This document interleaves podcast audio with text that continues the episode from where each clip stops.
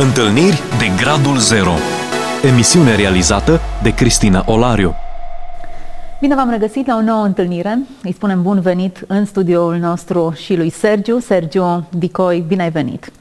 Mulțumesc pentru invitație, mă bucur să fiu aici. Cunoscut oare din lumea muzicii, numele tău are o anumită rezonanță, ești cunoscut pentru o formație pe care ai pus-o la oaltă, pentru un anumit stil pe care l-ai abordat. Oamenii te cunosc după muzică în general.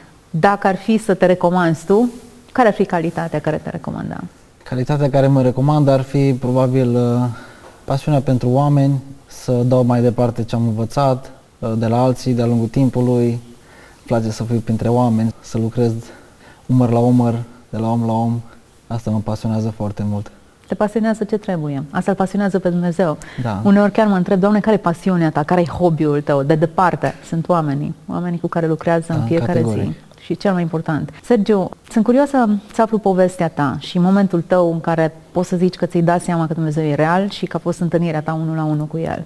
Da, m-am născut într-o familie cu părinți creștini care au pus în mine valori și principii creștine, sănătoase, biblice. Chiar foarte creștini părinții tăi. Da, uh, tatăl meu este pastor în uh, Alba Iulia, în Alba Iulia m-am născut și am trăit o, o mare parte din, din uh, anii pe care mi-am trăit acolo. Dar totuși mi-am dat seama uh, de tânăr că și eu am nevoie de Hristos și că nu e suficient doar să mă nasc într-o familie în care s-au pus în mine valori și principii creștine și și eu am nevoie de Hristos ca Domn și Mântuitor și ca El să-mi conducă viața. Chiar dacă erai băiatul pastorului. Chiar, da, chiar dacă eram, da. Asta nu, nu mi-a dat siguranța veșniciei și mi-am dat seama la vârsta de 16 ani că și eu am nevoie de Hristos în viața mea și oarecum a fost un proces. În momentul în care am realizat lucrul ăsta, am nevoie de Hristos, uh, dacă Isus uh, s-a botezat, atunci și eu trebuie să fac lucrul ăsta și de atunci am început călătoria și aventura cu Hristos în fiecare zi. O experiență și o creștere treptată, cum o bună parte din copiii noștri și copiii care cresc în biserică o au. Sunt familiarizați cu scriptura, cu anumite pasaje, cu eroi biblici, cu modelul creștin. Știu că la un moment dat trebuie să facă și ei pasul acesta. Unii se aliniază pur și simplu fără să fie nicio experiență ieșită din comun. Alții trec printr-o perioadă de, de rebeliune și de detașare față de, de valorile părinților.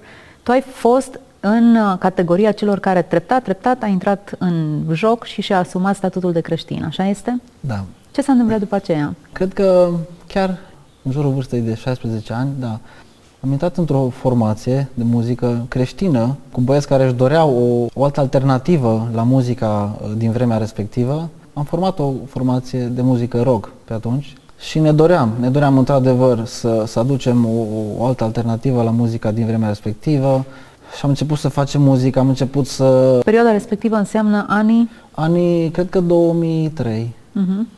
cam așa. Și am început să facem muzică, am început să investim și timpul nostru, pasiunea, banii noștri pe care poate nici nu-i aveam pe atunci și am început să compunem. Mi-aduc aminte, erau cântece atât de profunde pe vremea aia, chiar dacă îmi permis să citez uh, un vers, e nevoie azi să te naști din nou, să arzi. Și profunde. Și am început să, să compunem, am început să ne dezvoltăm, am început să mergem să cântăm la festivaluri creștine inițial. Alături de alte nume, de ce an ce eu mai știu? Da, la ce mergeam tip de foarte mult. festivaluri erați? Uh, Festivalul creștine pentru tineret în special. Mhm. Da, și se țineau foarte multe festivaluri atunci, chiar uh, pe durata unei săptămâni. Țin minte că era o inițiativă, mergeam o săptămână în fiecare vară, se alegea un oraș din țară unde efectiv schimbam fața orașului și munceam în fiecare zi, măturam străzi, vopseam balustrade, făceam tot felul de lucruri și seara, în fiecare seară, erau concerte cu scop evanghelistic în Mm, centrul frumos. orașului, da. Frumos. Foarte frumos. Și am ajuns să, să fim cât de cât cunoscuți atunci. Cum se Uh, chemea formația voastră? Paradigma se numea. Nu, nu mi-am propus să, să spun numele, dar dacă mă întrebi, să răspund la întrebare, Paradigma. Și chiar și numele ăsta era un nume destul de Neutru. neînțeles. Da, și ne întreba lumea ce înseamnă asta și paradigma înseamnă chiar model, exemplu sau modul în care vezi lucrurile, viziunea cu care abordezi lucrurile și asta ne doream, să fim oarecum un model pentru și ca muzică, dar și ca vieți trăite. Viața e cea mai tare poveste. Asculți emisiunea Întâlniri de Gradul Zero cu Cristina Olariu. De-a lungul timpului, lucrurile s-au schimbat, fără să, să ne dorim asta. Am ajuns uh, să cântăm la, la festivaluri necreștine, la evenimente necreștine, foarte mult la zilele municipiilor.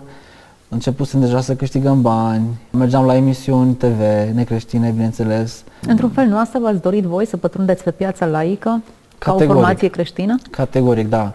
Ce nu am luat în considerare e faptul că de la momentul zero până la momentul în care am ajuns să fim un nume pentru muzica uh, chiar necreștină, din zona underground, muzica necomercială, să zic așa, am ajuns alte persoane. Tot procesul ăsta prin care am trecut, oamenii cu care ne-am întâlnit, locurile prin care am fost, cumva au pus o amprentă și au lăsat o amprentă în viața noastră și s-au schimbat, uh, motivația s-a schimbat. Inițial am început, ok, vrem să ajungem o, o formație cu renume, o formație care să aibă impact în lumea necreștină și atunci când cei care ne ascultă muzica ne admiră, atunci să putem să spunem Evanghelia și ei ne vor asculta. Ei bine, nu s-a întâmplat Nu s-a întâmplat și a fost o, o minciună din partea celui rău. Și am ajuns altfel de persoane. Ce s-a schimbat la voi? Cred că s-a schimbat motivația, cum spuneam, pentru că am ajuns să ne dorim faima fără să, fără să recunoaștem lucrul ăsta. Uh-huh. Am ajuns să căutăm folosul nostru, să câștigăm cât mai mulți bani din asta, să, să facem o muzică cât mai atractivă și automat mesajul cântecelor s-a schimbat. De la un mesaj, cum spuneam, atât de profund am ajuns să cântăm un mesaj atât de ambigu și atât de, de diluat. Pentru că, cum spuneam, cântam la evenimente necreștine și și la evenimente creștine. Și atunci trebuia să fie un, un mesaj de mijloc, ceea ce asta niciodată nu o să schimbe pe nimeni. Uh-huh. Și mi-am dat seama târziu că muzica nu schimbă, doar Hristos schimbă. Așa este. Când ți-ai dat seama de lucrul ăsta? A fost un proces sau la un moment dat v-ați trezit? Bineînțeles, formația de lungul anilor uh, a suferit o fel de modificări ca și componență, dar cred că mi-am dat seama după ce am ieșit din trupă, din contextul respectiv. De ce ai ieșit?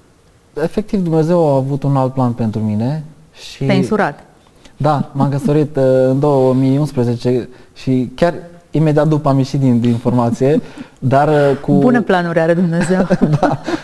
Uh, nu cred că asta, asta a dus la decizia respectivă. Uh, cred că înainte cu un an, Dumnezeu înce- începea să mă stârnească, să-mi vorbească, Sergiu, eu am un alt plan cu tine și uite, ca eu să manifest planul ăsta în viața ta, tu trebuie să alegi un alt drum. Și chiar acum mă gândesc la cuvintele lui Isus Hristos, el spune, cine vrea să mă urmeze, să se lepede de sine, să-și ia crucea, cine vrea să vină după mine, să se lepede de sine, să-și ia crucea și să mă urmeze, da? A fost o lepădare foarte mare. Eu nu-mi doream la vremea respectivă să ies din formație. Era o muncă asiduă de ani grei, repetiții foarte multe. Ce rol aveai în echipă?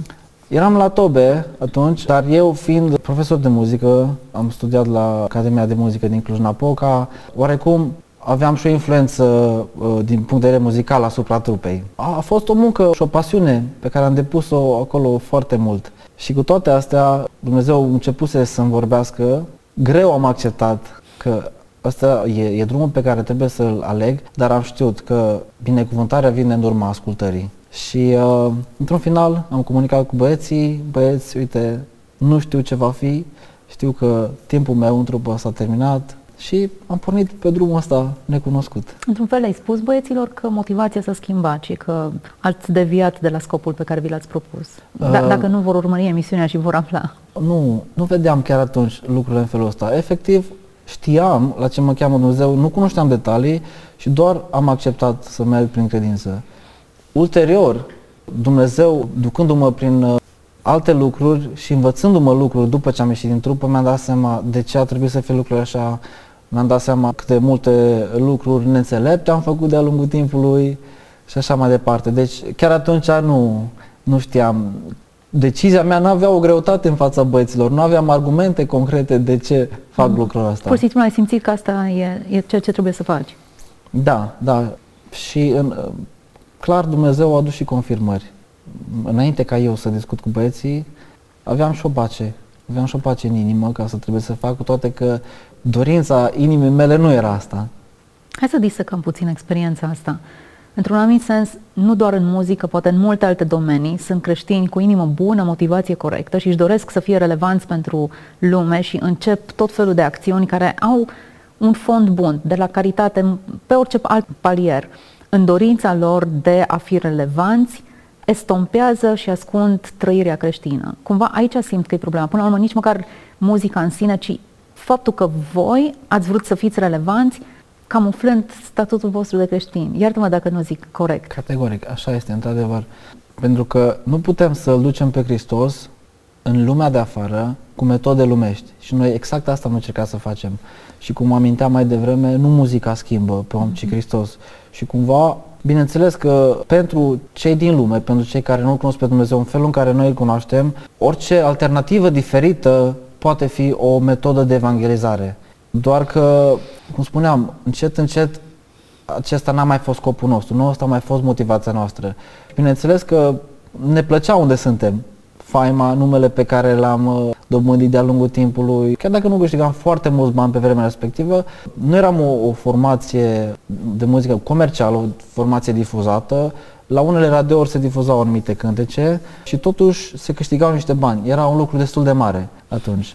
Și într-adevăr, oarecum pot să spun acum, chiar dacă atunci nu vedeam așa, ne ascundeam sub lucrul ăsta. Noi facem ceva pentru Hristos, ducem pe Hristos în zona aia uh, și așa am început cu dorința asta și cu motivația asta, dar încet, încet lucrurile s-au pierdut pe drum, ajungând ca apoi noi doar să ne urmăm visul nostru și nu visul lui Hristos. Foarte interesant și important mi se pare subiectul ăsta. Pe de parte avem biserica ascunsă între ziduri și care nu înțelege că trebuie să iasă în exterior și să facă lucruri uneori diferite de ceea ce se întâmplă în exterior. De exemplu, să dai mâncare oamenilor străzii sau să faci lucruri pe care nu le practici într-un program obișnuit. Motivația voastră de a ieși dincolo de ziduri a fost una corectă. Asta trebuie să facă un creștin. A fost mântuit să spună altora Evanghelia.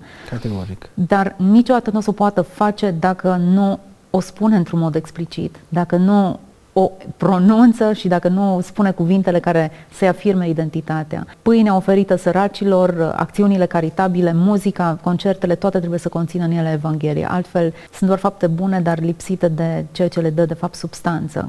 Adevărat. O lecție importantă pe care ai învățat-o. Ce s-a întâmplat mai departe când ai ieșit din această formație? Ce s-a întâmplat? Uh, multe lucruri s-au întâmplat.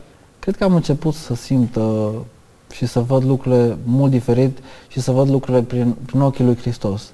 Să-mi dau seama, noi, noi ne raportam maselor la vremea respectivă cu formația. Mergeam la zilele municipiilor unde un oraș întreg participa și așa mai departe. Dar mi-am dat seama ce impact are slujirea de la om la om, cum și Isus făcea. Uh-huh. Și asta are mare, mare impact. Și bineînțeles, lucrurile astea nu am ajuns să le învăț doar singur. Sunt unele lucruri pe care Duhul Sfânt uh, mi le-a adus în lumină, pe care le-am învățat uh, călăuzit de Duhul Sfânt, sunt alte lucruri pe care le-am învățat de la alții. Și dacă îmi permiți, chiar Sani Trancă este unul din oamenii ăștia care înainte ca eu să ies din trup, el a avut un rol important în decizia asta, pentru că prin el Dumnezeu a început să-mi vorbească, toate că n-am fost de acord deloc de ceea ce el îmi spune, dar am acceptat și de atunci, din 2010, Până în ziua de astăzi, el uh, este un om prin care Dumnezeu îmi vorbește și mă învață și e un mentor pentru mine, el. Deci uh, pot spune că nu, nu doar singur am ajuns să văd lucrurile în felul ăsta și prin oameni ca el și prin el. Slujire publică versus slujire personală. Până la urmă, urmei, Hristos și-a luat ucenici, a lucrat unul la unul, a trimis câte doi oameni, însă nu a exclus total aparițiile publice. Îl avem la înmulțirea pâinilor cu o audiență da. greu de numărat, 5.000 de bărbați, câte femei și câți copii ori fi fost acolo, e greu de estimat. Dar e clar că a exclude o dimensiune nu face decât să dilueze mesajul. Adevărat. Iar uh, dacă stai doar între ziduri și nu ești niciodată în exterior, pierzi o anumită dimensiune a, a expunerii Evangheliei. Pe de altă parte, să nu dai consistența uceniciei și a interacțiunii unul la unul, pierzi din nou. Ai crescut în anii ăștia, cânti în public sau te axezi pe lucrare unul la unul? Imediat după ce am uh, ieșit din trupă, un aspect foarte important în anii ăștia cu trupa, dacă noi voiam să avem o muzică de impact și să ajungem pe radio, asta ne doream foarte mult, să fim o muzică, o formație uh, care să fie consacrată. Vreau să ajung la radio. Da, așa e, de adevăr. Și bineînțeles, ca să facem asta, trebuia să vedem și să consumăm lucruri de genul. Dacă noi vreau să ajungem la radio, trebuia să vedem ce se dă pe radio. Uh-huh. Și foarte mult noi munceam la asta. Ascultam muzică necreștină ca să știm cum sună o muzică de genul care ajunge pe radio. Și uh, primul lucru pe care l-am făcut după ce am ieșit din trupă, am șters toată muzica necreștină, am renunțat la tot ce nu dă glorie și ce nu dă închinare lui Dumnezeu. Aminteai de un lucru că Isus i-a trimis. E foarte important ca atunci când faci o lucrare de genul, o lucrare care se adresează sau mergi în lume, să fii trimis de uh-huh. cineva, să fii trimis de o biserică, să ai un mentor în spate. Efectiv, noi n-am avut lucrul ăsta. Și sunt convins că părinții mei și biserica de unde ei eram se rugau pentru mine și cred că asta, rugăciunile lor m-au ținut. Pentru că sunt presiuni foarte mari de tot felul când ești în gura lupului. Droguri, asta, bani, ce? Uh, da, faimă, faimă, da, faimă. Cântam foarte mult în cluburi și acolo vezi de toate. Mulțumesc Domnului că m-a ținut, m-a ținut în picioare, mulțumesc pentru rugăciunile părinților, mm-hmm. cum mhm. spuneam. Dar e foarte important când te aventurezi la așa ceva să știi clar că ești trimis, să știi clar că Dumnezeu te cheamă la așa ceva, că ai în spate niște oameni care se roagă pentru tine. Dacă te duci de unul singur, în lumea întunericului, sunt lucruri cu care noi ne jucăm, lucruri spirituale pe care nu le vedem cu ochii fizici. Și atunci sunt foarte mulți, am prieteni foarte mulți care merg în lume să fie lumină acolo și din păcate ajung... Uh, Găuri negre. Da, Absorb lumina mai să, degrabă decât să o reflectă. Da, și cred că asta face diferența, să fii trimis și să știi că asta aici, la ce Dumnezeu te cheamă. Noi putem fi lumină și aici unde suntem, nu trebuie să mergem să ne aruncăm acolo. De asta zic că sunt persoane care au chemarea să facă lucrul ăsta, dar atunci trebuie să te asiguri că ai în spate niște oameni acolo și o biserică și o autoritate care se roagă pentru tine, care efectiv te înconjoară în rugăciuni. Foarte importantă comunitatea, pentru că e vorba de război spiritual. Așa e. Nimeni nu e un soldat pe cheltuiala lui și de capul lui urmărește o strategie, e înrolat într-o armată, într-o formație, există un capitan care răspunde și până la urmă urmei, mântuirea, deși avem o relație personală și noi evanghelicii vorbim mult de dimensiunea asta personală, Hristos ne spune foarte clar de biserică și Apostolul Pavel dezvoltă și mai mult conceptul ăsta că doar în biserică tu poți să-ți trăiești credința, poți crește, poți beneficia de celelalte daruri și te dezvolți ca un ca un membru, ca un mădular sănătos. Nu cred că poți să fii creștin de calitate de unul singur, fără să fii Așa sub este. autoritatea Așa unui mentor, este, da. cum menționai, a unui pastor, cuiva care îi dai socoteală, se roagă pentru tine și te sfătuiește atunci când nu iei razna, pentru că e foarte ușor să o iei razna în, da. în lumea asta. Și foarte bine punctat. Lecții importante pe care le-ai învățat. În continuare spui că ai un mentor, slujești prin muzică. Da, e o mare binecuvântare să pot face asta. Și uh, tot, tot după ieșirea din, din sezonul cu trupa am învățat că muzica vine de la Dumnezeu pentru Dumnezeu. Și am ales ca muzica pe care eu o cânt să fie închinată doar lui Dumnezeu. Și e așa o mare binecuvântare pentru mine să fac asta. E și chemarea mea, darul meu pe care îl aduc, darul meu primit de la El, pe care îl întorc tot pentru El. E jobul meu, câștig pâinea de zi cu zi din, din lucrul ăsta. Dai ore sau? Și ore, da, și sunt și director muzical în biserica în care slujesc, mm-hmm. lider de închinare, lecții de instrument, da. Și e, e o mare binecuvântare să hmm, pot face ce asta. frumos, ești un om care s-a regăsit. Da. Ascultarea ta, deși părea la momentul respectiv o renunțare, ți-a dus foarte multe beneficii. Da, da. Lecții importante despre ce se întâmplă atunci când îl ascultăm pe Dumnezeu. Ce ce pare o pierdere e de fapt un câștig semnificativ. Da, așa e. Și într-adevăr erau persoane care spuneau, băi, ești nebun, deci cum să faci așa ceva, o să ajungi un nimeni, o să ajungi un necunoscut și chiar nu, nu asta a fost scopul meu, să ajung un nume, nu asta a fost scopul meu să mă promovez, dar mă bucur în fiecare zi de, cum spuneam, de impactul ăsta pe care putem să-l avem asupra oamenilor și practic prin ceea ce fac eu eu duc pe Hristos acolo, în orele de muzică, oriunde merg. Am lucrat foarte mulți ani cu copii cu dizabilități, cu copii cu nevoi speciale, cu copii romi și am știut că muzica e doar o unealtă, e doar o metodă uh, pe care Dumnezeu mi pune în mână ca eu să, să, să-L duc pe Hristos acolo hmm. unde El mă trimite. Foarte bine punctat. Sergio, adevărul e că noi rezonăm la muzică stiluri diferite în funcție de vârstă, de nivel de educație, de preferințe până la urma urmei, dar simțim muzica și da. de aceasta uneori avem senzația, simțim oarecum nevoia să ne o atașăm nouă. mă face să mă simt bine. Tu ai spus muzica e pentru Dumnezeu, nu neapărat că Dumnezeu are nevoie să-și pornească radio sau să ne audă pe noi cântând, dar a o dedica lui Dumnezeu schimbă ceva în noi și în felul în care cântăm. Adevărat. Răsturnarea asta de situație pe care ar trebui să o perceapă fiecare dintre noi. Fiecare dintre noi atunci când ne simțim bine pe o anumită piesă ar trebui să o răsturnăm în felul acesta. Hai să-L fac pe Dumnezeu să zâmbească atunci când cânt eu. Da. Există o dimensiune, o componentă spirituală în muzică? Da, categoric. Încă de la început muzica vine dintr-o zonă spirituală. Ne uităm, sunt formații, bineînțeles necreștine, care compun o muzică în urma căreia mulți tineri merg și se sinucid sau muzica pe care o ascultă aduce multă neliniște, multă depresie și așa mai departe. Și de asta cred că muzica ține de spiritual și nu doar de fizic. Gustul fiecăruia, Da. urechea muzicală. Categoric, da. De asta e foarte important ce ascultăm, pentru că eu dacă ascult o muzică compusă de un om care își conduce viața nu călăuzit de Duhul Sfânt, și călăuzit de alte duhuri Mhm. din lumea întunericului, duhurile alea nu țin de domeniul fizic. Și automat eu dacă ascult muzica respectivă, duhurile alea circulă și uh, sunt semințe pe care eu le pot pune în inima mea, care mai târziu vor da rod. Și de asta e foarte important ce muzică ascultăm, pentru că dacă eu ascult o muzică care îl glorifică pe Dumnezeu, o muzică în care găsesc cuvântul lui Dumnezeu foarte clar, acolo sămânța aia dă rod. Da, și dă rod bun. Și cuvântul lui Dumnezeu e viu și lucrător. Da, deci eu cred că muzica ține de domeniul spiritual, pentru că muzica e venită din cer.